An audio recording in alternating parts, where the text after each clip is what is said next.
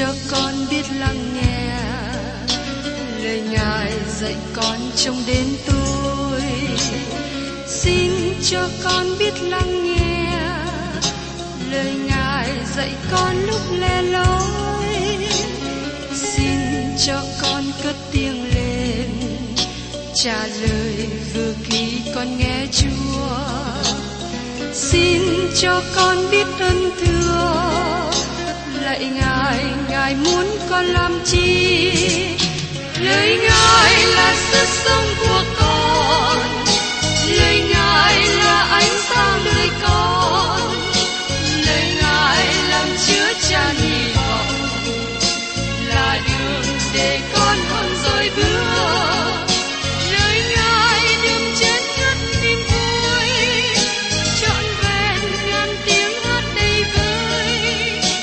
Lời Ngài đổi mới cho cuộc đời, lời Ngài hạnh phúc cho chính ai. Xin cho con biết lắng nghe lời Ngài dạy con trong cuộc sống. Xin cho con biết lắng nghe lời Ngài từng theo bước đời con. Xin cho con biết sẵn sàng chờ đợi và vẫn nghe theo Chúa. Xin cho con biết sẵn sàng thực hành lời Chúa đã truyền ban. Hân hoan chào mừng quý vị đón nghe chương trình Tìm Hiểu Thánh Kinh. Đây là một chương trình học Kinh Thánh liên tục và hệ thống trong thời gian 5 năm. Chúng ta sẽ lần lượt khảo sát từ Sáng Thế Ký cho đến Khải Huyền. Mục sư tiến sĩ Maki là người được Chúa dùng để sáng lập và thực hiện chương trình này. Ông tin rằng lời của Đức Chúa Trời có khả năng đáp ứng mọi nhu cầu cho tất cả mọi người trên thế giới, không phân biệt chủng tộc, văn hóa, trình độ tuổi tác hay phái tính. Ước mong quý vị theo dõi liên tục và giới thiệu cho thân nhân bạn hữu cùng đón nghe. Kính chào quý vị và các bạn. Hôm nay chúng ta tiếp tục chương trình Tìm Hiểu Thánh Kinh trong sách Ô-sê đoạn 5. Nói đến việc Israel quay khỏi Đức Chúa Trời và Đức Chúa Trời lìa khỏi Israel. Trong Ô-sê đoạn 5 tiếp tục nói về tội lỗi của vương quốc miền Bắc và sự đoán phạt sẽ đến trên họ. Vì thế đây không phải là một đoạn vui vẻ hay dễ chịu trong lời của Chúa. Chúng ta cần giữ trong trí về bối cảnh gia đình của tiên tri Ô-sê. Khi còn là thanh niên trẻ, ông yêu một thiếu nữ rất đẹp, nhưng sau đó cô ta trở thành gái mại dâm. Tôi tưởng tượng rằng cô ta bị thu hút làm nghề mại dâm để có được nhiều tiền, để có thể thực hiện cuộc sống xa hoa mà cô không thể thực hiện bằng cách nào khác. Đức Chúa Trời bảo Ô-sê đi cưới nàng làm vợ. Ô-sê yêu nàng và cưới nàng. Sau khi chung sống với Ô-sê và sanh 3 đứa con, một lần nữa nàng trở về với nghề kỹ nữ.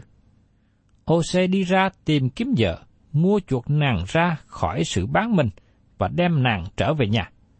Ô-sê với tấm lòng tan vỡ trong một gia đình tan vỡ. Với bối cảnh gia đình như thế, tiên tri Ô-sê đi ra nói với dân chúng Israel thuộc vương quốc miền Bắc rằng: Đức Chúa Trời nói, các ngươi đang hành dâm với kỹ nữ, các ngươi trở nên bất trung với Chúa. Ta biết Ngài cảm nghĩ như thế nào. Chúa yêu thương các ngươi, Ngài không hề lìa khỏi ngươi. Nhưng Chúa sẽ đón phạt các ngươi bởi cớ tội lỗi ngươi. Bây giờ xin mời các bạn cùng xem ở trong Ô-sê đoạn 5 câu 1. Nói đến tội lỗi của những người lãnh đạo quốc gia. Đó là thầy tế lễ và vua. Hỏi các thầy tế lễ, hãy nghe điều này. Hỡi nhà Israel, khá để ý. Hỡi nhà vua, hãy lắng nghe. Sự phán xét có quan hệ với các ngươi, vì các ngươi là bẫy ở Mít-ba, là giăng lưới trên Tha-bô. Mít-ba thuộc về vùng Tây Nam của vương quốc, và Tha-bô là vùng núi tận trên phía Đông Bắc của vương quốc. Nói một cách khác, dân chúng thờ phượng hình tượng ở dưới các cây xanh được tìm thấy ở mọi nơi. Hình tượng này được thờ phượng ở khắp cả xứ. Ô-sê nói về các thầy tế lễ và vua. Họ là những người lãnh đạo, là những người đại diện cho đất nước. chúng ta thấy đề cập về thầy tế lễ giống như dân chúng ở trong đoạn thứ 4. Thầy tế lễ là những người cần đến gương mẫu và cần có đời sống ở mức cao hơn dân chúng. Nhưng nay thì họ rơi xuống mức thấp như người bình thường khác trong xã hội. Vua trong đất nước này thời bấy giờ cũng như vậy. Rất tiếc chúng ta đang ở trong những ngày mà những người lãnh đạo đất nước và những người lãnh đạo thuộc linh không bày tỏ tư cách xứng đáng. Có sự suy đồi thuộc linh làm cho đất nước đi xuống dốc, và có nhiều nguy cơ đi đến sự tiêu hủy. Đó là những gì sẽ xảy ra với nước Israel. Nói cho chúng ta một hình ảnh về những gì cũng có thể xảy ra cho đất nước chúng ta. Và tiếp đến trong Ô-sê đoạn 5 câu 2. Chúng nó là kẻ bạn nghịch đã vào sâu trong sự dứt lát, nhưng ta sẽ quở trách chúng nó hết thảy. Đức Chúa Trời khiển trách sự tàn bạo của họ. Họ là kẻ giết người, kẻ bạo hành, kẻ tranh chiến. Tôi thấy đất nước chúng ta thích tranh chiến nhiều hơn là thích lo xây dựng đất nước đạo đức, đất nước tìm kiếm Đức Chúa Trời. Chính vì chúng ta thích chiến tranh, cho nên chúng ta gánh nhiều hậu quả của chiến tranh. Ngày nay, chúng ta cần tỉnh thức. Chúng ta không có làm chứng về Đức Chúa Trời cho nhiều người xung quanh. Chúng ta bỏ Ngài qua một bên. Chúng ta nói rằng chúng ta không cần Ngài nữa. Đây là điều đáng trách cho chúng ta hiện nay. Chúng ta có cảm nhận là sự đón phạt của Ngài đang đổ trên chúng ta giống như trên dân Israel trước đây. Và tiếp đến trong Ô-sê đoạn 5, câu 3 đến câu 4. Ta biết Ephraim và Israel không giấu với ta. Và hỏi Ephraim, ngươi đã phạm tội tà dâm. Israel bị ô uế, công việc chúng nó làm ngăn trở chúng nó về cùng Đức Chúa Trời mình, vì lòng dâm của chúng nó và chúng nó không tìm kiếm Đức Giê-hô-va. Như tôi đã nói trong đoạn trước đây, tôi nghĩ Ephraim là tên thân mật mà Đức Chúa Trời dùng để gọi cho đất nước Israel. Dầu nó chỉ là tên của một chi phái, nhưng Ngài dùng nó đại diện cho tất cả 10 chi phái ở phía Bắc. Ephraim là trung tâm thờ hình tượng trong nước Israel. Bò giàng được dựng lên ở Samari thuộc về chi phái Ephraim. Trong khoảng thời gian phản nghịch, Ephraim cùng với các chi phái miền Bắc lập ra nước Israel. Do đó, Ephraim là trung tâm thờ hình tượng, và việc thờ hình tượng là tội lỗi lớn của Israel. Chúa nói rằng, ta biết Ephraim và Israel không giấu ta. Và hỏi Ephraim, ngươi đã phạm tội tà dâm, Israel bị ô uế. Đức Chúa Trời biết Ngài đang nói về điều gì. Dẫu rằng việc thờ hình tượng bò giàng, thờ thần Ban được dựng nên ở chi phái Ephraim, nó làm ô uế cho 10 chi phái của vương quốc miền Bắc, và nó cũng ảnh hưởng đến vương quốc miền Nam. Tội lỗi của họ là tội lỗi của dân chúng, có lời của Đức Chúa Trời và biết Đức Chúa Trời, nhưng giờ đây quay lưng khỏi Ngài, không còn nhìn biết, không thờ phượng Ngài. Kết quả là tội lỗi dâm dục vô luân xảy ra, đưa đến sự suy đồi trong cả nước, và nó cũng ảnh hưởng đến đất đai và súc vật nữa. Tôi nghĩ rằng, ngày nay sự rủa xả của Đức Chúa Trời vẫn còn ảnh hưởng trên đất nước này. Sa mạc tại đây chưa trổ bông hường. Và tiếp đến chúng ta cùng xem trong Ô-sê đoạn 5 câu 5. Sự kiêu ngạo của Israel làm chứng tận mặt nó, nên Israel và Ephraim sẽ ngã xuống vì cớ tội lỗi mình. Juda cũng ngã xuống với chúng nó. Đức Chúa Trời nói rằng 10 chi phái phía Bắc sẽ bị đánh bại, và Juda ở miền Nam cũng bị ngã xuống sau này. Cả hai nước này lần lượt bị lưu đày. Vương quốc phía Bắc bị lưu đày sang Assyria, và hơn một thế kỷ sau đó, vương quốc miền Nam của Juda bị lưu đày sang Babylon. Sau này khi dân chúng Israel đóng đinh Chúa Giêsu trên thập tự giá, một lần nữa họ bị đẩy ra nước ngoài rất lâu. Cho đến nay, họ chưa thật sự trở về đất nước, y như lời Đức Chúa Trời đã nói.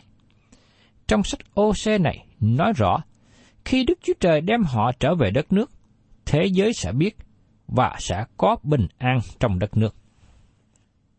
Và tiếp đến trong Hô-sê đoạn 5 câu 6. Chúng nó sẽ đi với các bầy chiên, bầy bọ mình, đặng tìm kiếm Đức Giê-hô-va, song không thấy Ngài, vì Ngài đã lìa khỏi chúng nó. Nói một cách khác, Đức Chúa Trời đã lìa khỏi Israel, nhưng khi khốn khó xảy đến trên họ, vào sau khi họ tìm nguồn tiếp trợ từ các nơi khác mà không được đáp ứng, họ quay trở về cùng với Đức Chúa Trời. Đức Chúa Trời là nguồn năng lực sau cùng của họ, nhưng họ sẽ không tìm thấy Ngài, bởi vì Ngài đã lìa khỏi họ. Đối với nhiều người, trở lại với Đức Chúa Trời như nguồn năng lực sau cùng. Có một câu chuyện kể lại về một chiếc tàu vượt Đại Tây Dương nhiều năm trước đây và đụng vào băng tuyết. Thuyền trưởng kêu gọi mọi người trên tàu, hãy cầu nguyện. Một phụ nữ trên tàu đến với thuyền trưởng và nói rằng, thì giờ đã đến.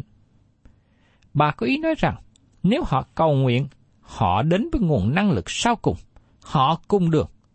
Đó là cách nhiều người đến với Đức Chúa Trời, đối với Đức Chúa Trời như vậy.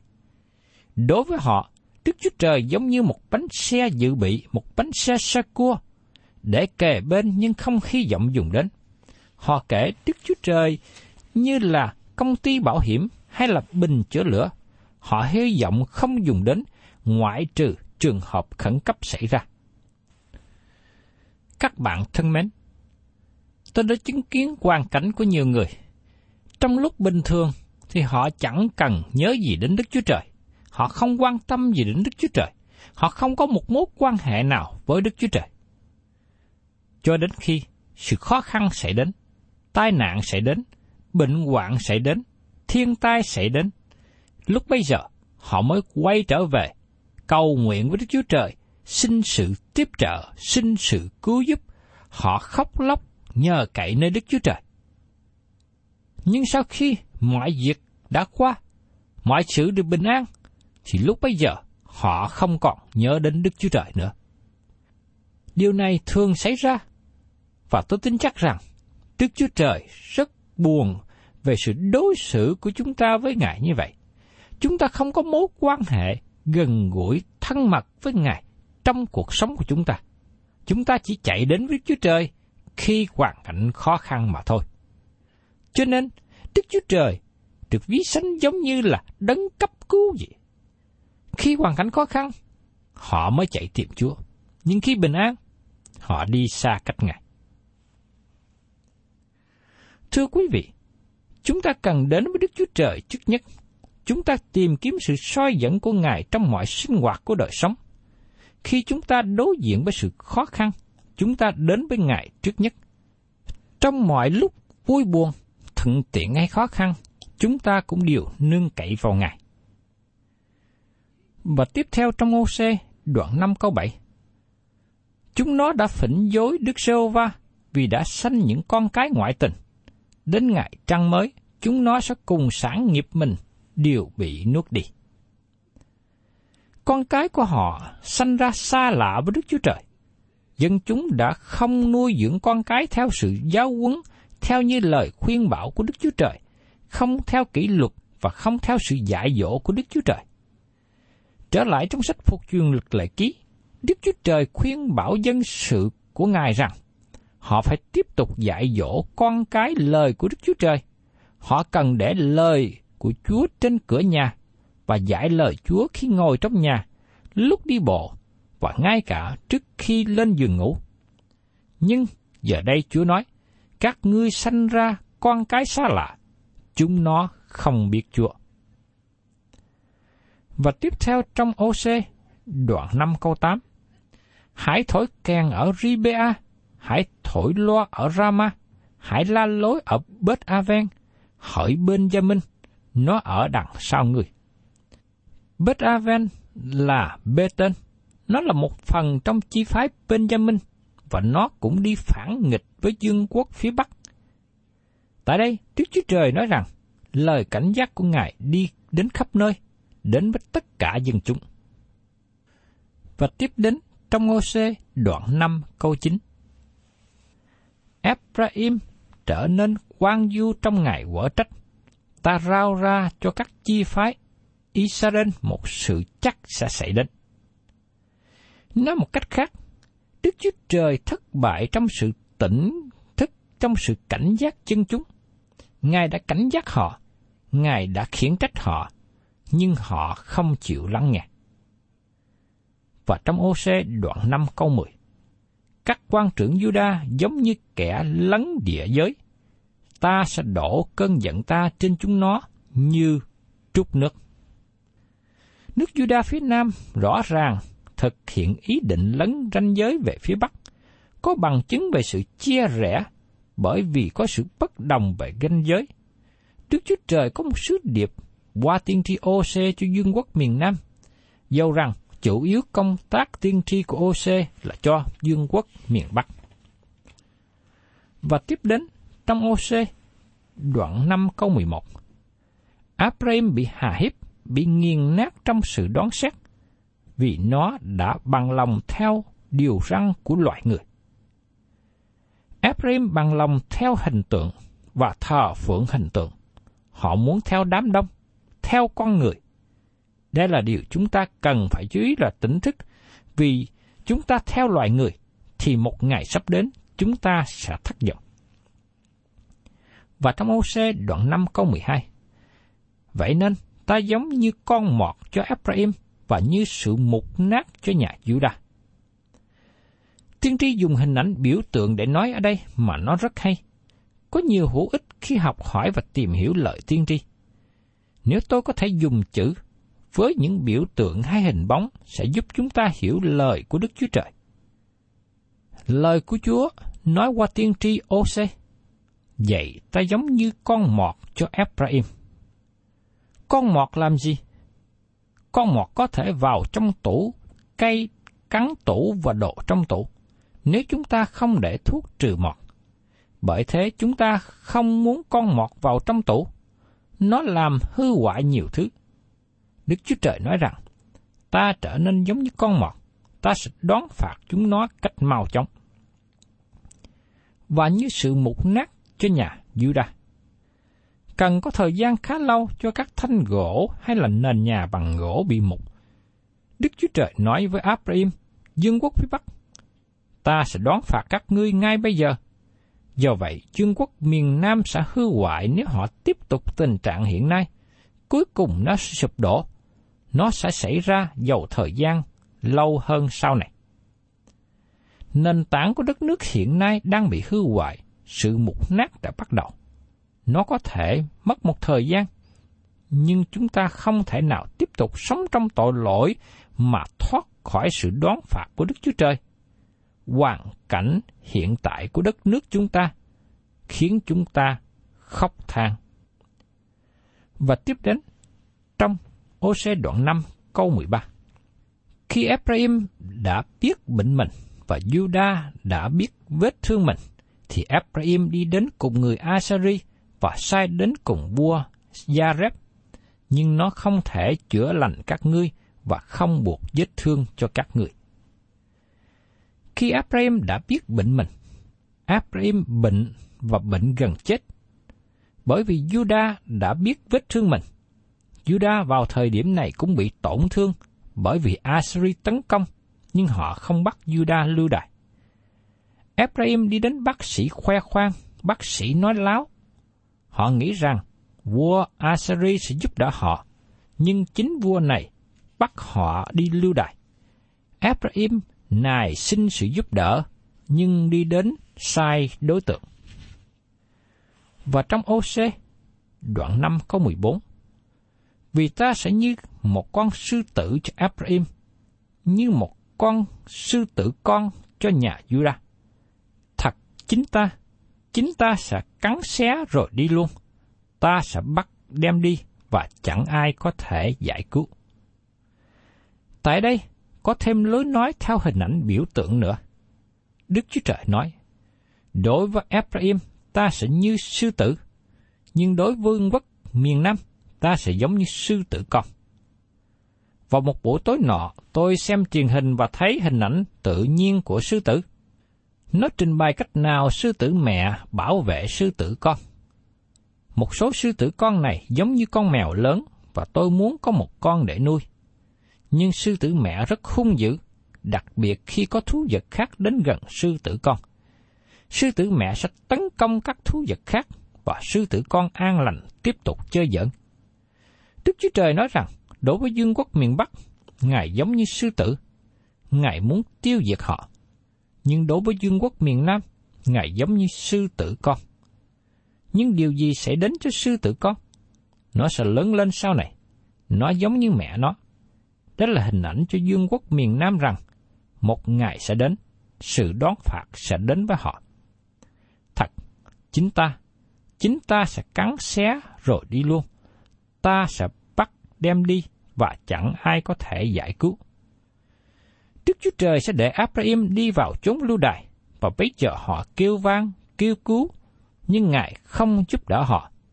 Vì bây giờ, Đức Chúa Trời đón phạt tội lỗi họ. Ngay cả hôm nay, Đức Chúa Trời đón phạt tội lỗi. Không một ai thoát khỏi hậu quả của tội lỗi. Chúng ta thất bại với các thanh niên thời nay. Họ đối diện với nhiều hậu quả của tội lỗi. Một trong các hậu quả này là bệnh truyền nhiễm bệnh tình dục xảy ra rất nhiều. Chúng ta nói rằng, tại sao những điều này xảy ra? Tôi xin thưa với quý vị rằng, Đức Chúa Trời không để ai thoát khỏi hậu quả của tội lỗi. Ngài đón phạt tội lỗi, Ngài tiếp tục đón phạt tội lỗi. Các bạn có muốn thoát khỏi hậu quả của tội lỗi không? Nếu muốn, tôi xin kêu gọi quý vị hãy ăn năn tội lỗi, từ bỏ tội lỗi và tiếp nhận Giê-xu là Chúa Cứu Thế của đời sống mình. Và trong Ô-sê đoạn 5 câu 15, ta sẽ đi vào nơi ta, cho đến chừng nào chúng nó nhìn biết mình phạm tội và tìm kiếm mặt ta. Trong cơn khốn nạn, chúng nó sẽ cố tìm ta. Thưa các bạn, trong Ô-sê đoạn 5 là một phân đoạn buồn thảm, nói toàn là sự đón phạt. Nhưng đến phần kết thúc, chúng ta chú ý đến hy vọng. Thời gian sắp tới khi mà dân Israel tìm kiếm Đức Chúa Trời, nhưng Ngài không thể giải cứu họ cho đến khi nào họ trở về cùng Ngài. Quý vị và các bạn thân mến, khi một dân tộc hay một cá nhân nào từ bỏ Đức Chúa Trời, hậu quả tệ hại sẽ đến trên họ ngay trong lúc hiện tại hay sau này, bởi vì không một ai phạm tội chống nghịch với Đức Chúa Trời mà thoát khỏi hậu quả. Dân Israel đã để lại cho chúng ta một hình ảnh để lưu ý, để học hỏi. Vì thế, tôi kêu gọi tất cả quý vị và các bạn, từ những người dân bình thường cho đến những người lãnh đạo đất nước, chúng ta cần quay trở về với Đức Chúa Trời, thờ kính Ngài, vì đó là con đường dẫn đến phước hạnh và đem đất nước ở trong sự bình an, thịnh vượng. Thân chào tạm biệt quý vị, và xin hẹn tái ngộ cùng quý vị trong chương trình Tìm Hiểu Thánh Kinh kỳ sau.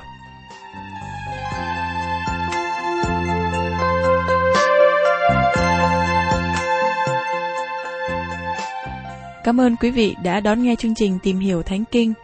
Nếu quý vị muốn có loạt bài này, xin liên lạc với chúng tôi theo địa chỉ sẽ được đọc vào cuối chương trình. Kính chào quý thính giả.